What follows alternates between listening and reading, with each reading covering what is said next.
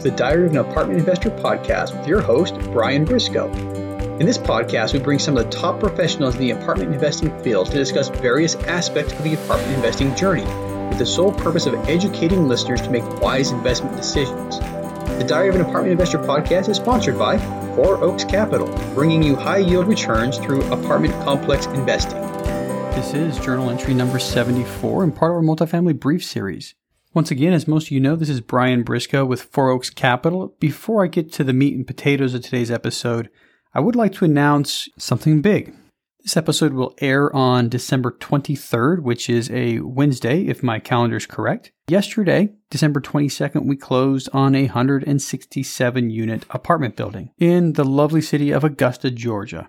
And since it was a syndication and since we were doing a 506B, I've been very reluctant to say much about it. And now I'd really like to thank, personally thank my, my partners, especially Eric Shirley, but uh, Todd Butler, Brian Mallon, uh, and several other people who partnered with us on this deal for doing what it took to get it across the finish line. Now, some really quick details about it. You know, 167 units, you know, we paid $7.1 million for the property, assumed a $5.3 million Fannie Mae loan, and raised another $4 million for the down payment, closing costs, reserves, and our renovation budget. You know, it is a value add property, so we do have a substantial renovation budget going in. And we expect to pay our investors an annualized rate of roughly 16% over the next five or six years. Basically, what that means is, is in a five to six year period, we're going to double our investors' money. If you're interested in learning more about investing with us, go to our website, www.fouroakscapital.com, and click the link that says Get Started at the top of the page. You'll be able to schedule a call with us and we'll walk you through the process of what it would take to invest with us. And now for today's episode, we're going to talk about 2020 and the silver lining. I think it's natural at the end of every year for people to reflect on the previous year. And, and I think most people will agree that this one has been a doozy. You know, to say 2020 was a turbulent year may just be the understatement of the century, and it truly was turbulent. You know, who knew that a little virus that just happened to be slightly different from many other strains of the SARS that have, have come through the US and through, through the world would have had such a drastic effect on us here domestically and abroad and throughout the world. You know, we began the year with the financial markets at record highs, unemployment's at record lows. As a matter of fact, in some areas, the unemployment rate was so low it had a negative effect on the labor force. Experts at the beginning of the year were predicting a mediocre year with 2% annual GDP growth in the US. Of course, all of that came to a screeching halt in March.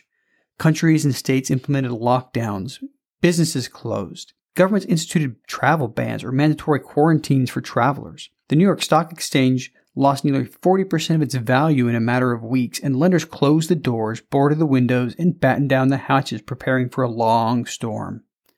Schools closed and millions of children were stuck at home while their parents attempted to work to keep the lights on. Unemployment went from one extreme to another, peaking at close to 15% in March.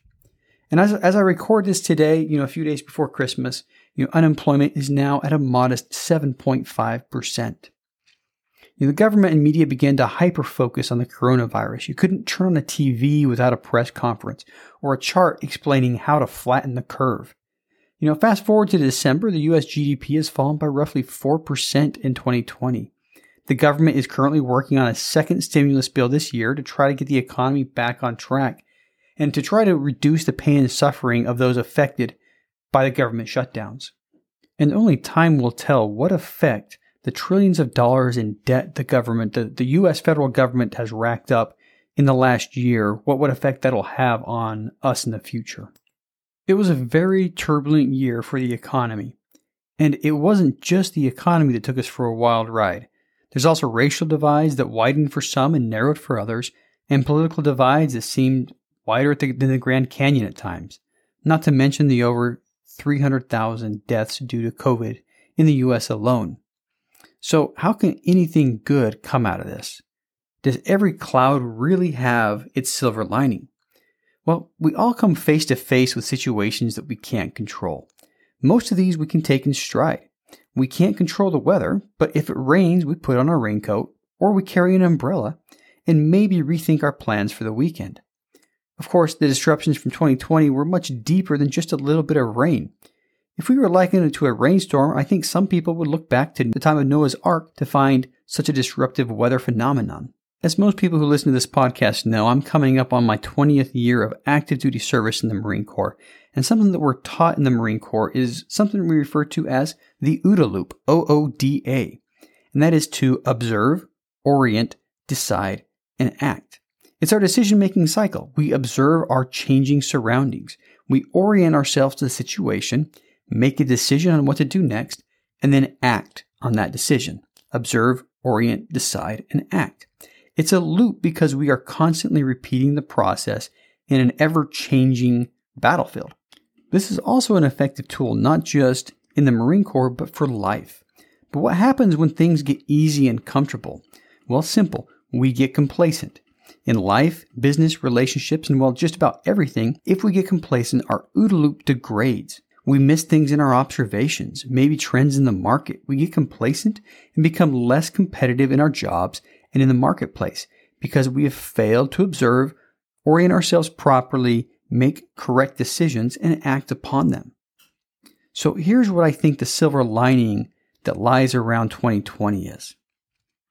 Big disruptions force change. Unfortunately, sometimes it's very painful change, but sometimes it takes a big disruption for us to sit back and think about our trajectory. Sometimes it takes hitting rock bottom for us to wake up to reality and realize that we may not be going in the right direction. Sometimes it's like a phoenix being reborn from the ashes. The disruption in our lives in 2020 can ignite something inside us that motivates us to change for the better. For some, it's the realization that one single income stream does not bring security, and I've talked to dozens of people who have said the same thing. It's the realization that financial security and resiliency is to own many assets that produce passive income. Sure, the economy could affect some of those income streams, but if there's enough of them and they're diversified properly, they can carry you through the toughest of times. And many of those who've made this realization can now work towards a much more secure future. Now, others found themselves unemployed. And the silver lining for them, maybe they're now free to pursue employment that's better aligned with their talents and desires. Some people began, became free to pursue causes that are important to them. This disruption is actually what gave me the time to start this podcast, and we're on track to hit 20,000 downloads by the end of the week. Others have started new business ventures that they most likely would not have started had it not been for the big disruption. Now, for those who've experienced the loss of a loved one this year, I don't intend to equate the death of someone you love to losing a job. Your grief is likely much deeper and it may take a little more time to bounce back. Deep down, my heart goes out to you, and I pray that the Lord will bless you and comfort you during this time. The search for a silver lining may be a little more difficult, but don't stop looking for it. In the end, 2020 was a year of disruptions, but how we chose to handle those disruptions will determine where and how we start in 2021. When our lives were disrupted, did we choose to shrink or did we choose to grow? After all, it's difficult times in our lives where we experience the most growth, the so called refiner's fire. You know, once again, going back to my Marine Corps roots, I'll liken this to a portion of boot camp called the Crucible. Marine recruits are given little food and little sleep over a three day period where they're taken to the point of exhaustion. Well, as much as you can in three days anyway. For most recruits, it's the hardest thing they have physically and mentally been forced to endure. But what it teaches the soon to be Marines is that we are stronger than we realize, and we can always endure a little longer. We can take one more step, and we can keep pushing forward. Now, to quote Helen Keller, who had a little bit of adversity in her life, character cannot be developed in ease and quiet. Only through experience of trial and suffering can the soul be strengthened, ambition inspired, and success achieved. It certainly has been a year of trial and suffering, but has it also been a year where your soul has been strengthened, your ambition inspired, and success achieved? Well, that's up to you. We all have trials, we all have adversity, we all have situations that are outside of our control. Something else we all have is the ability to choose our reactions, the ability to remove ourselves from situations and chart a new course, the ability to continually observe, orient, decide, and act. Now, I challenge everybody who's listening to this podcast to pause and rethink your course. Are you on the best possible path for you? Are there changes you need to make? And what can you do to turn these disruptions into opportunities? If you're an aspiring apartment investor, the road to success is not easy. In fact, any chosen profession, the road to success is not easy. Hopefully, the lessons learned in 2020 will set you on the best possible path for 2021. Hopefully, in the crucible of 2020, you've learned that you can endure a little longer. You learn that you can take one more step, and you've learned that you can keep pushing forward. And now I wish you a happy holiday season. And for those that celebrate Christmas, Merry Christmas.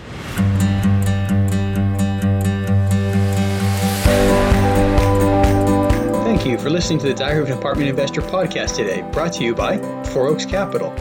If you'd like to know more about how to invest in apartment buildings or want to be a guest in our show, visit our website at fouroakscapital.com slash podcast or email us directly. If you're still listening, you obviously like the show, so pull out your phone, tap subscribe, and leave us a five-star rating on your favorite podcast app. And we'll see you again next week.